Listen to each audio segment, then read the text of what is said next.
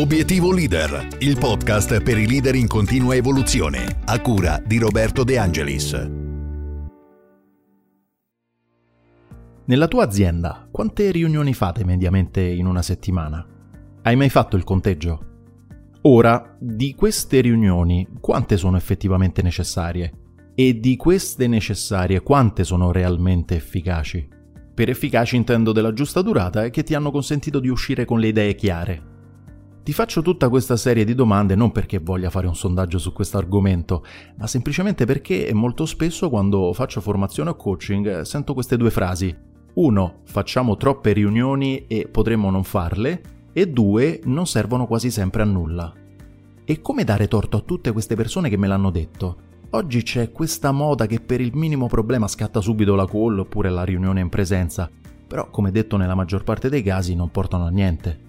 E allora in questa pillola voglio darti qualche consiglio utile per capire quando è necessario convocare una riunione o fissare una call e soprattutto come gestirla nel migliore dei modi.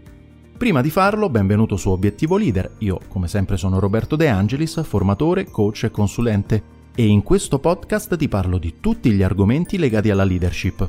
Se vuoi rimanere costantemente aggiornato, come sempre ti invito a cliccare sul tasto Segui e sulla campanella.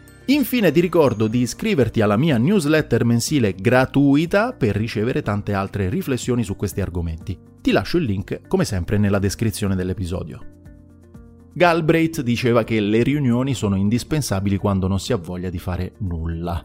Questa affermazione potrebbe sembrare semplicemente una provocazione se non fosse che ci sono degli studi che non smentiscono queste parole, anzi, in particolare ci sono degli studi della UCLA, una famosa università americana, che afferma che i manager passano in media il 50% del loro tempo in riunione e circa la metà di questo tempo, attenzione, questo è il dato importante, affermano sia improduttivo.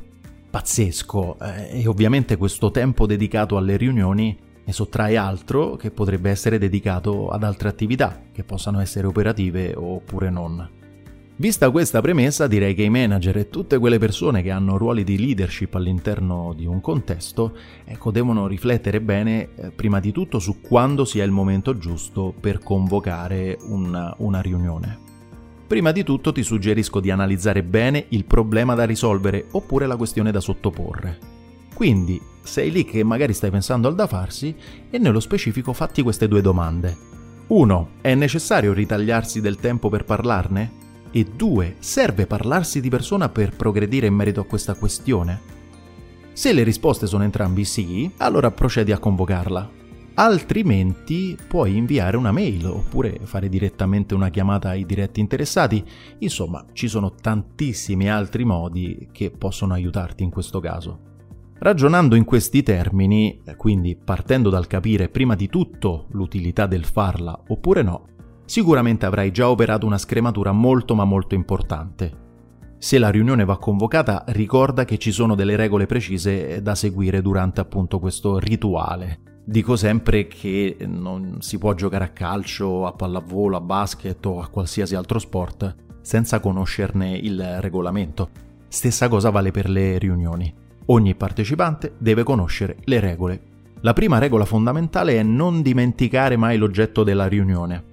Di cosa parlerete? Sicuramente lo farai già, ma ti garantisco che una riunione su due è convocata senza oggetto e ovviamente questo fa perdere tempo a te e ai tuoi collaboratori. Se una persona conosce il motivo per cui sta entrando dentro una stanza e gli argomenti che saranno affrontati, eh, beh, sicuramente sarà più tranquilla e si preparerà meglio. Se serve conoscere alcuni dati commerciali, ad esempio, e la persona preposta a questa funzione non lo sapeva, e allora dovrà andarli a ripescare con un notevole dispendio di tempo e di energie. Quindi ci siamo capiti sull'importanza dell'oggetto. Fatto questo, bisogna gestire tempi e persone. Per farlo bene fai mantenere il focus sul problema e sulla questione. Sai benissimo che siamo tutti campioni a portare il discorso fuori dai binari. Lascia ad ognuno il tempo di esprimersi, ma ricorda che questo tempo non è infinito. Anzi, chiarisci da subito per quanto è possibile parlare. In questo frangente invita gli altri ad ascoltare senza interrompere. Eventuali obiezioni o riflessioni verranno dette alla fine. Infine, quando sta per terminare la riunione, fai un riassunto di quello che vi siete detti e cerca di mettere fuori almeno un'azione concreta con la quale uscirete da quella stanza. Il senso di quello che ti ho appena detto sta nel fatto che tutti devono avere ben chiaro il film degli argomenti e poi devono sapere l'azione oppure le azioni che in concreto dovranno mettere a terra subito dopo. In conclusione, quindi, se vuoi convocare una riunione, ragiona su questo. 1. Fattibilità. È utile o no fare questa cosa? 2. Regole. Quali comportamenti aiuteranno lo svolgersi di questo incontro? E 3. Azioni. Quali azioni dovrà generare questo tempo che abbiamo speso insieme?